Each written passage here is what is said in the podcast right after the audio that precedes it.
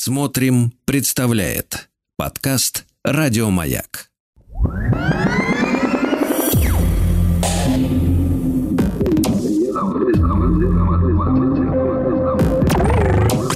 Объект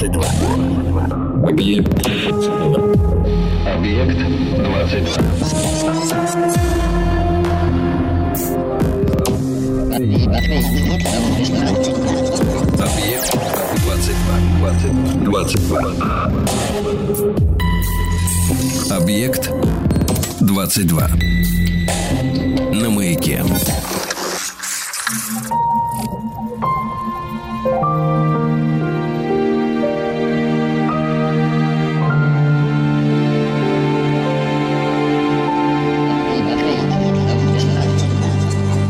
Объектив двадцать два.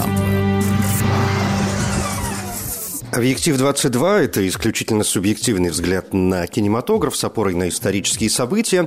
Я, Евгений Стаховский, принес вам сегодня некоторое количество фильмов, ну, конечно, связанных одной темой, а повод сегодня вот какой. восемнадцатого апреля на календаре. В этот день, в тысяча девятьсот двадцать восьмом году, Максим Горький в газете «Правда» назвал джаз музыкой толстых.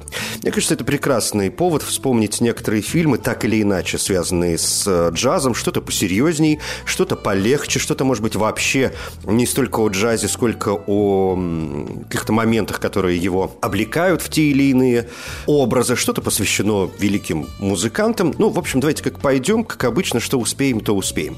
Начну сегодня с чего-нибудь, ну, совсем очевидного, как мне кажется. И, конечно, когда мы говорим о джазе, первое, что приходит, это, собственно, два довольно древних фильма, один из которых называется «Певец джаза», второй называется «Веселые ребята», крайне известные картины. «Певец джаза» – фильм тысяча девятьсот двадцать седьмого года, фильм Алана Кросленда с Элом Джолсоном в главной роли, и «Певец джаза» вошел в историю как минимум потому, что, как всем хорошо известно, эта картина считается первым звуковым художественным фильмом в истории, собственно говоря, кинематографа. Он был очень популярен. И, по большому счету, его коммерческий успех как раз проложил дорогу звуковым картинам, поскольку, как известно, звуковое кино, в общем, тоже воспринималось с подозрением некоторое время, но вот выпустили «Певца джаза», и все пошло-поехало. Если вспоминать сюжет, то речь идет здесь о восхождении бедного певца Джейки Рабиновича к статусу бродвейской звезды. Кроме того, речь идет, конечно, о конфликте между традиционными, что называется, ценностями и современностью, модернизмом, в общем, движением вперед. Или здесь же, конечно, разрыв между отцом и сыном, поскольку отец певца джаза предпочел бы, чтобы его сын пел в синагоге.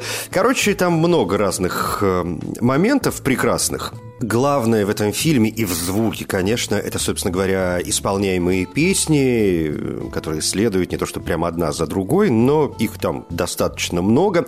Эл Джолсон – это еврей литовского происхождения, причем он выступал в таком темнокожем, если хотите, варианте, с черным лицом, и это тоже как-то отдельно привлекало внимание. Первое вокальное выступление Джолсона происходит где-то через пятнадцать минут после начала фильма. Потом появляется и речь, да, не только музыка, но и слова, которые произносятся перед публикой в кабаре. И эти слова, в общем, они стали знаменитыми. «Погодите, погодите, вы еще ничего не слышали», мол, все только начинается. Короче, картина, конечно, стала дико популярной, и на сегодняшний момент это один из главных фильмов в истории мирового кинематографа. Дэрил Занук получил почетную премию Американской киноакадемии за продюсирование. Альфред Кон был номинирован на премию за адаптацию сценария на первой церемонии вручения премии «Оскар». В тысяча девятьсот девяносто шестом году «Певец джаза» был выбран библиотекой Конгресса для сохранения в Национальном реестре фильмов США как культурно, исторически или эстетически значимый. Ну и, безусловно, это один из лучших ну, в данном случае, все-таки американских фильмов э, всех э, времен. Так что певец джаза – это первый номер во всех смыслах в сегодняшней подборке.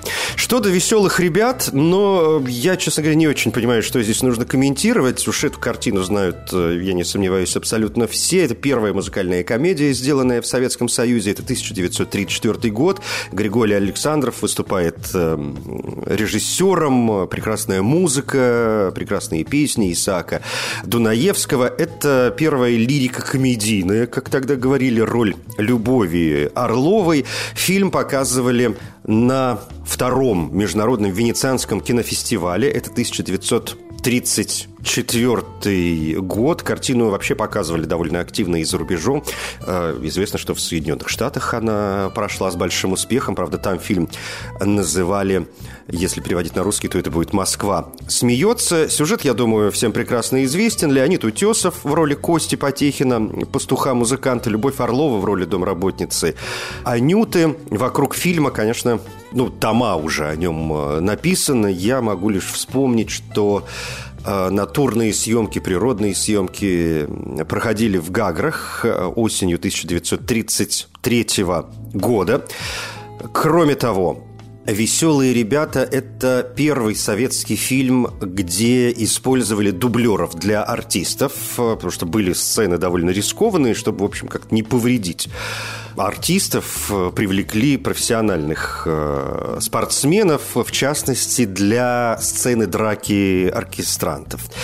Песня «Марш веселых ребят», заглавная песня фильма, это, в общем, не совсем оригинал. Это заимствование из народной мексиканской песни «Ла Аделита» времен революции тысяча девятьсот десятых-двадцатых годов. Мотив этой песни Исааку Дунаевскому напел в свое время Григорий Александров. А «Песня сердца», другая знаменитая песня из этого фильма, была написана еще до картины, то есть не специально для фильма. Она была написана самостоятельно, отдельно, но для Леонида Утесова, который вот потом исполнил одну из, ну, то есть не одну из, ну да, главную роль в этом фильме, мужскую, во всяком случае, главную роль. Так что «Веселые ребята» – еще один пункт номер один в сегодняшнем списке, а теперь можем смело двигаться дальше.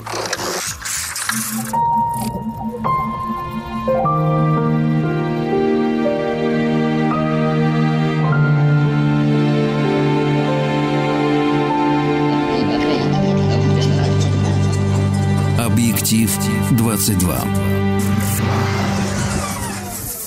Есть ряд картин, которые, ну, вроде как принято считать, что они связаны с джазом, хотя, ну, вот если присмотреться, то, в общем, как бы не совсем. Ну, действительно, как здесь не вспомнить картину, которую мы знаем в русском варианте, как в джазе только девушки, да, в варианте, в изначальном варианте это «Some like it hot», то есть некоторые любят погорячее. И вообще этот фильм в разных странах получал свои названия, не только в Советском Союзе, не только в России, ну, например, Например, были варианты, скажем, испанская версия, я знаю, точно называлась, если переводить на русский, как «Двое сумасшедших в юбках». Были варианты, например, довольно забавные «Ева и два Адама», ну и так далее. Это прекрасная комедия тысяча девятьсот пятьдесят девятого года, фильм, снятый Билли Уайлдером с Мэрилин Монро, Тони Кёртисом и Джеком Лемоном в главных ролях. Сюжет, я думаю, тоже всем прекрасно известен. Двое музыкантов попадают под такой мафиозный, случайно совершенно замес. И для того, чтобы сбежать от мафии, они стали случайными свидетелями разборки. И для того, чтобы, в общем, как-то скрыться от мафии, они переодеваются женщинами, присоединяются к женскому коллективу, к оркестру и отправляются на гастроли. Конечно, грандиозная постановка, один из лучших фильмов всех времен. Рискну предположить, мне кажется, что вот не все об этом знают, что это не оригинальная история. Этот э, фильм, по сути, американская версия постановки под названием «Фанфары любви». Это французская комедия тысяча девятьсот тридцать пятого года, в которой, собственно говоря, два безработных музыканта-мужчины переодеваются женщинами, чтобы присоединиться к женскому оркестру, который отправляется на французскую ривьеру.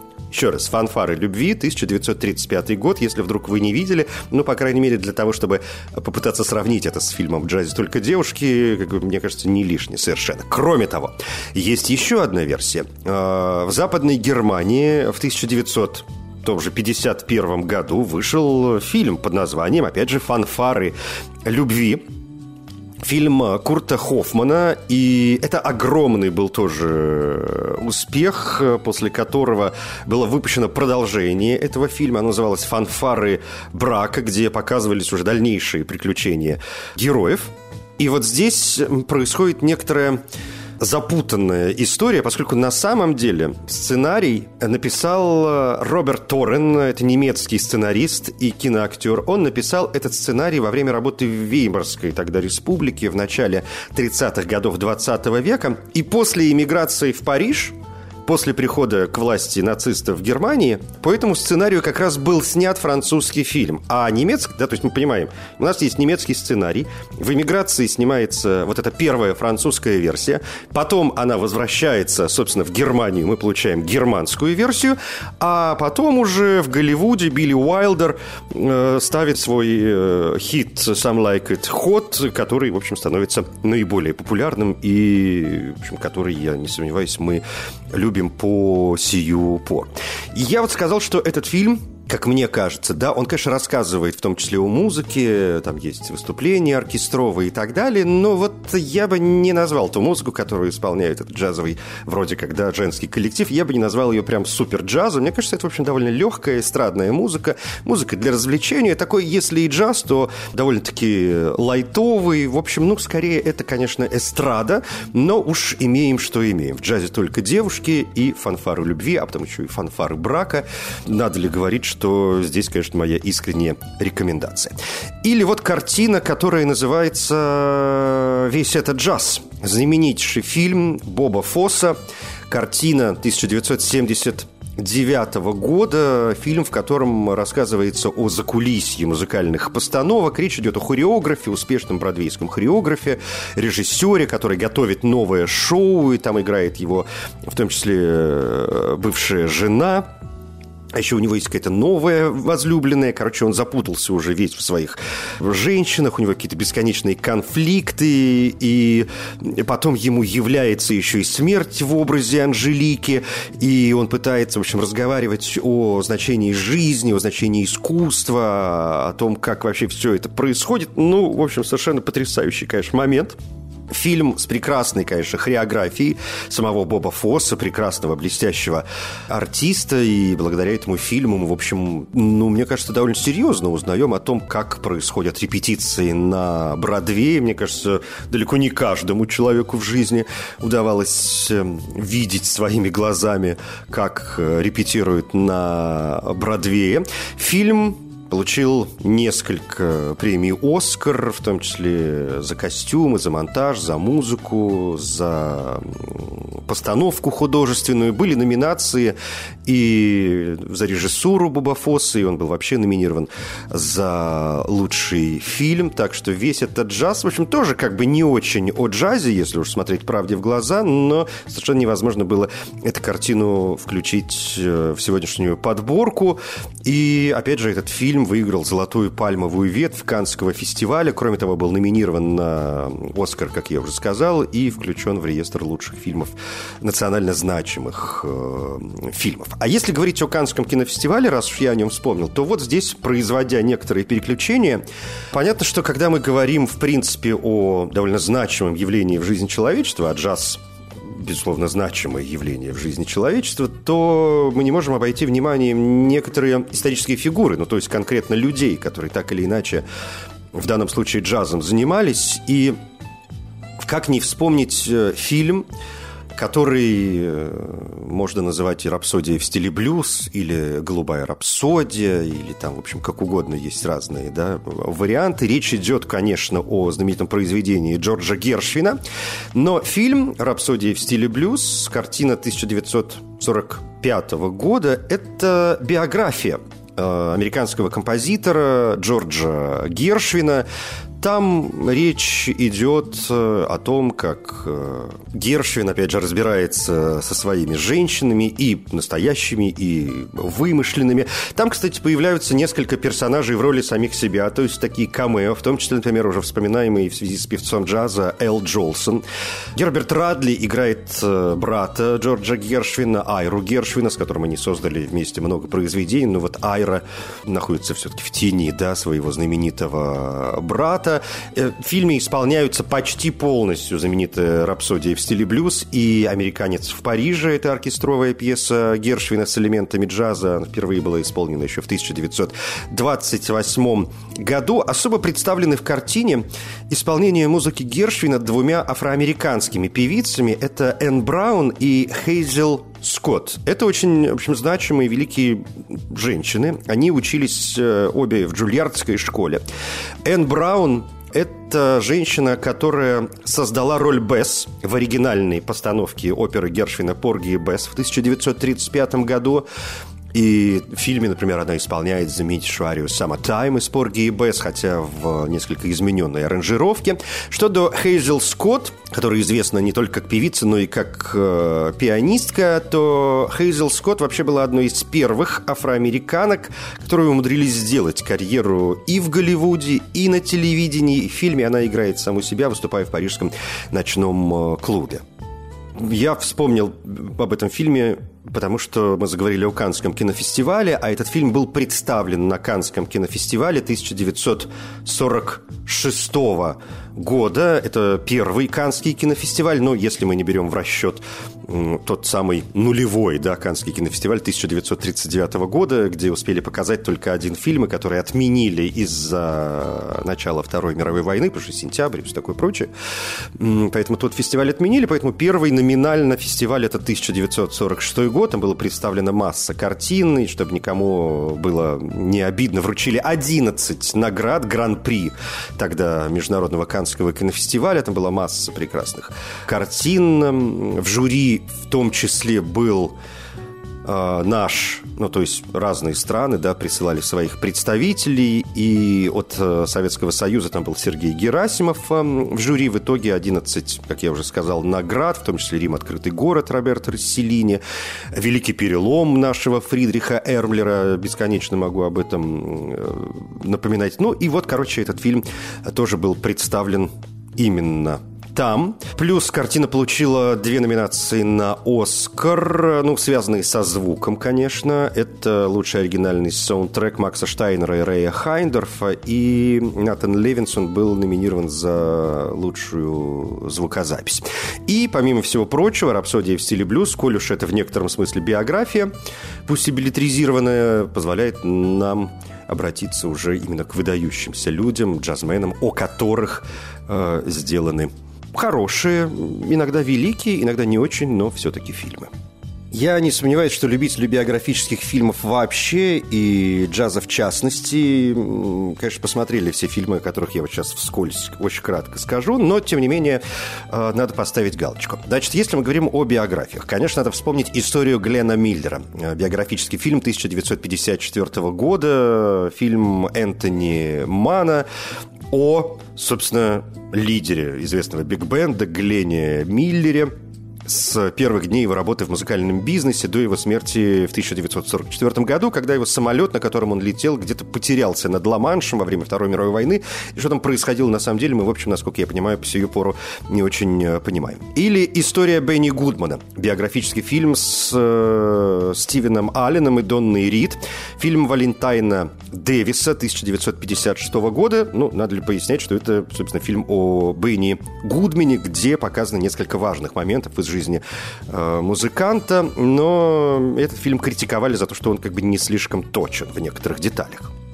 Или более уже современный фильм «Рэй» две тысячи четвертого года, фильм Тейлора Хэкфорда, где Джейми Фокс совершенно гениально играет Рэя Чарльза, Рэя Чарльза Робинсона, музыканта, который ослеп еще в детстве, но, тем не менее, смог сделать серьезную музыкальную карьеру, которую начал в тысяча девятьсот сорок седьмом году. И эта картина рассказывает о восхождении Рэя Чарльза, о его уникальной карьере, о его героиновой зависимости, о его любви и так далее, и так далее.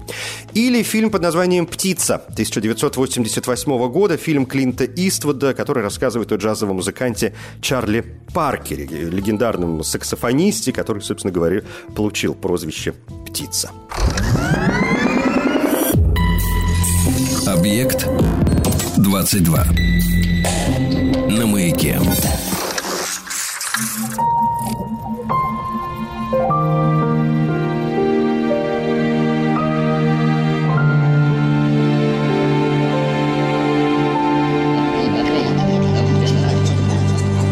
Объектив двадцать два.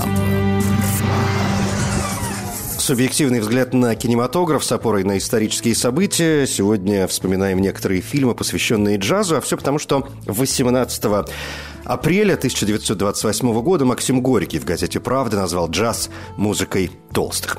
Ну вот, э, остановились на картинах, связанных с реальными персонажами, на так или иначе биографиях, и я вспомнил и Гудмана, и Миллера, и там еще некоторых товарищей, но это, конечно, не конец, фильмов таких достаточно много. Например, например, фильм, который называется «Born to be Blue», где, как всегда, вот это слово «blue» может обыгрываться, в данном случае, конечно, в первую очередь мы должны опираться на слово «блюз», как стиль музыкальный. С другой стороны, фильм переводят и как «рожденный быть грустным». Это фильм Роберта Будро, канадского кинорежиссера. Фильм две тысячи пятнадцатого года. Главную роль в нем исполнил Итан Хоук, который играет Чета Бейкера, знаменитого прекрасного джазового трубача и вокалиста, «Cool Jazz». Фильм, впрочем, описывали как полувымышленный,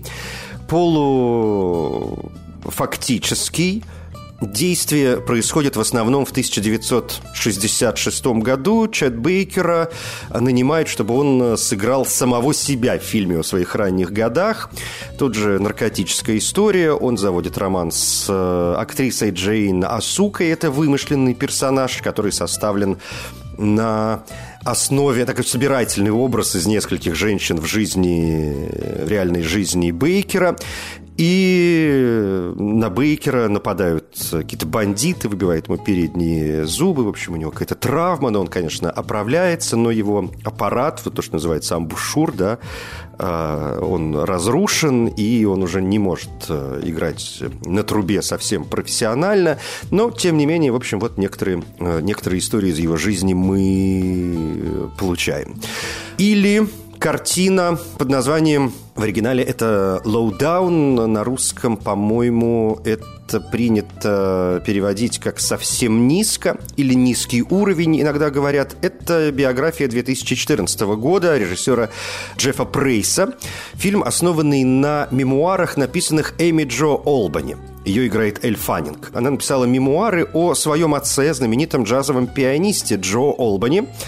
Его играет в фильме Джон Хоукс, и мы опять получаем борьбу с наркозависимостью. Вообще в джазе, конечно, это довольно частое явление. Джо Олбани был прекрасным джазовым пианистом. Это шестидесятые, семидесятые годы двадцатого века. Он играл с очень многими прекрасными музыкантами. И с Чарли Паркером, и с Чарльзом Мингусом, и с Майлсом Дэвисом. Потом вот он впал в зависимость от героина. И фильм, конечно, рассказывает о его жизни с точки зрения его дочери, которая, конечно, воочию, что называется, могла, могла наблюдать за некоторыми и не самыми приятными, в том числе эпизодами из жизни ее отца. Фильм «Убить трубача», мне кажется, более известен. А это знаменитая работа Дона Чидла о жизни джазового музыканта Майлза Дэвиса. Фильм получил свое название в честь альбома Дэвиса, изданного в тысяча девятьсот пятьдесят седьмом году, но, правда, альбом назывался «Miles Ahead», а вот «Убить трубача» — это такое русское уже название. Фильм рассказывает о периоде жизни Майлса Дэвиса, когда он пытался вернуться на сцену. Здесь же мы опять получаем зависимость от наркотиков в тысяча девятьсот семидесятых годах. Роль Майлза Дэвиса играет э, сам Дон Чидл, американский актер, кинопродюсер, дважды лауреат премии «Золотой глобус», номинант на премию «Оскар». И критики, и публика вроде все остались довольны. Действительно, здесь разные периоды жизни Майлса Дэвиса, и разговор идет о записи некоторых его альбомов, таких как, например, «Bitches Brew» или «Kind of Blue». Следующий пункт – это... Ну, давайте о вокалистках. Конечно, хотелось бы больше фильмов, чтобы они были посвящены великим певицам. Ну вот, к сожалению, что имеем, то имеем.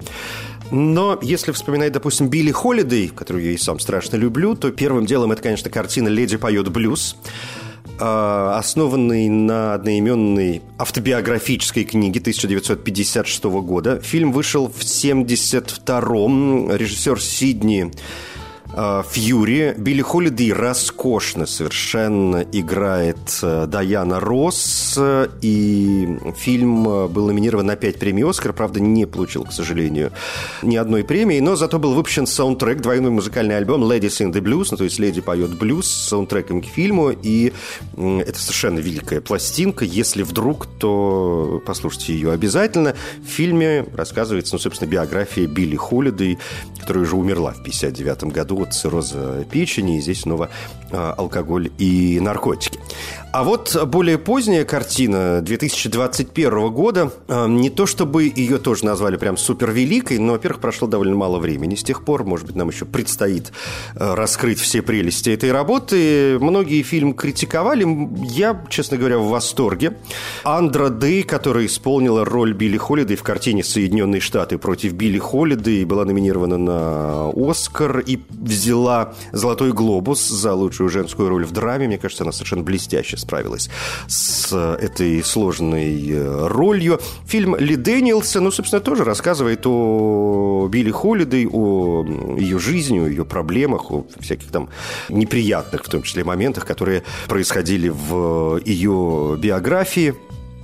Безусловный плюс этой картины, что там отдельное такое особое внимание отдается песне, скандальной песне «Strange Fruit», которую пела Билли Холидей, и это одна из вообще, наверное, самых трудных песен в истории песен, поскольку в ней, как известно, странный фрукт, да, это strange fruit, это труп чернокожего человека, который висит на дереве, то есть он повешен.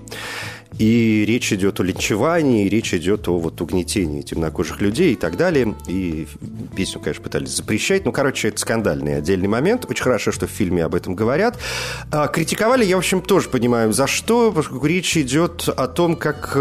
правительство охотилось за Билли Холидей в связи с ее наркотическими и вот скандальными антирасистскими делами. И вот этому, может быть, слишком много уделено внимания. Хотелось бы поменьше расследований, а побольше самой Билли.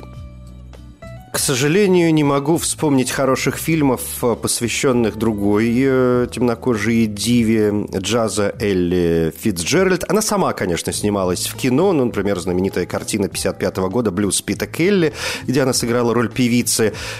Есть и другие работы, но вот так, чтобы была сделана какая-то классная биография Эллы Фитцджеральд в кино, пока, вот на две тысячи двадцать третий год, ничего не могу вспомнить и уж тем более порекомендовать, зато искренне восхищаюсь работой «Ма Рейни, мать блюза». Это фильм две тысячи двадцатого года Джорджа Вулфа. Фильм, который посвящен, который рассказывает историю афроамериканской певицы Гертруды Ма Рейни. Ее играет роскошно совершенно Виола Дэвис. Гертруда Ма Рэй, действительно великая женщина, одна из первых американских профессиональных блюзовых певиц. Она действительно считается матерью блюза. Прекрасное кино. Виола Дэвис тут совершает, совершает какое-то чудо. Мне кажется, все-таки я как давно с премьеры не пересмотрел этот фильм. Вот им-то я, пожалуй, на досуге и займусь в ближайшее время.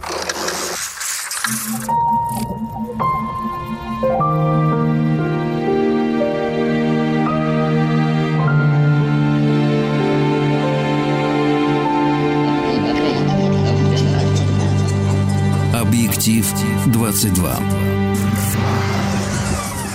В «Объективе двадцать два» сегодня вспоминаем фильмы о джазе, и, собственно, пора уже закругляться, и понятно, что есть огромное количество прекрасных фильмов, о которых я бы хотел что-то сказать, и, конечно, это «Ла Ла Ленд» две тысячи шестнадцатого года, или прекрасный фильм «Одержимость» о барабанщике, его конфликте с руководителем оркестра, но он не сдается, или фильм «Легенда о пианисте», о человеке, который, в общем, никак в жизни практически не покидал корабль и проработал на нем всю жизнь, или картины «Король джаза», «Полночный джаз», «Сладкие и гадкие», «Дети свинга», «Трубач», «Клуб Коттон» и так далее, и так далее. Но закончить я сегодня хотел бы на мультиках.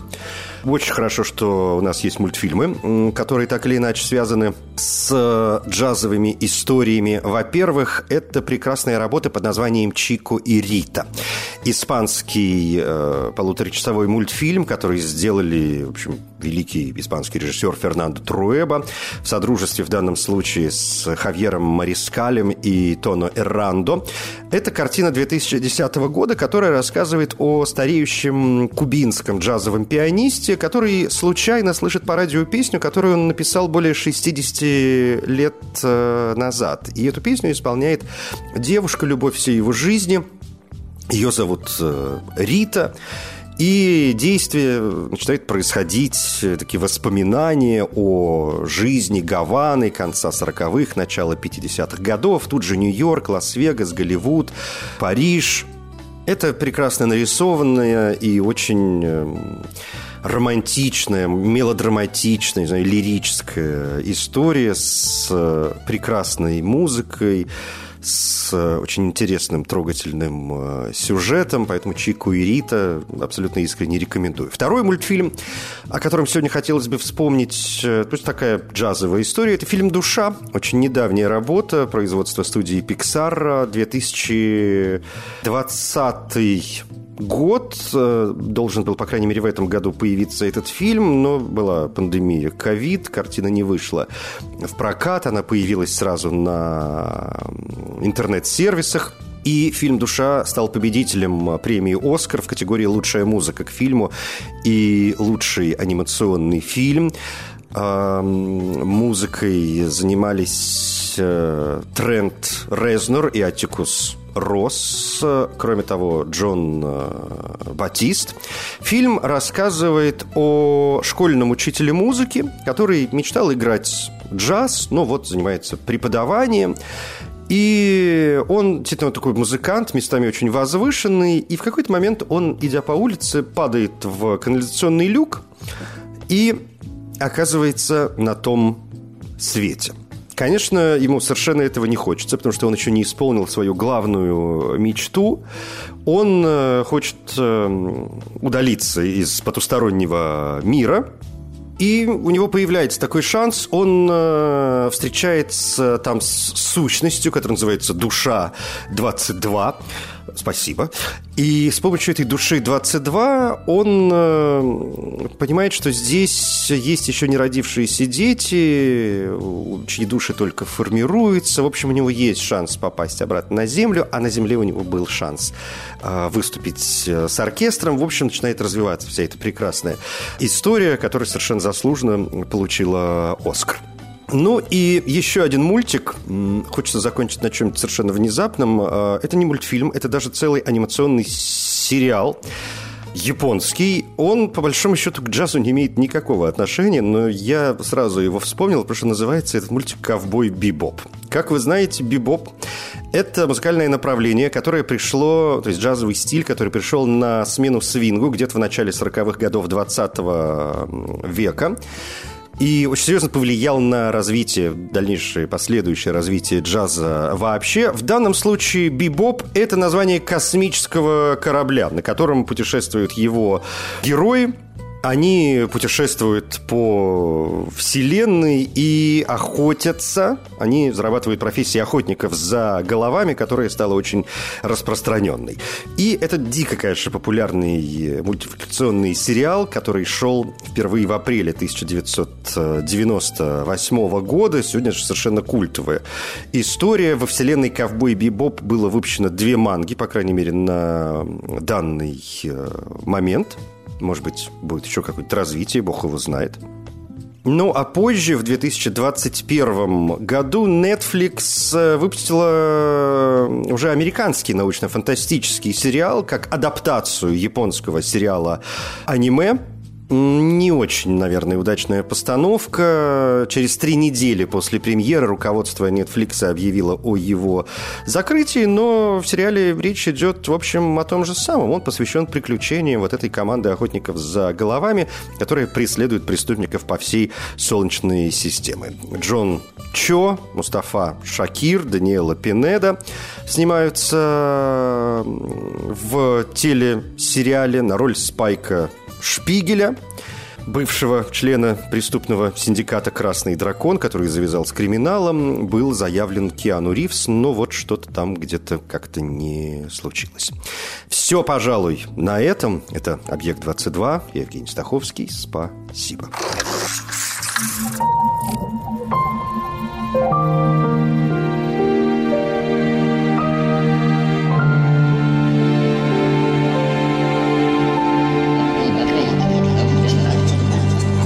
«Объектив-двадцать два».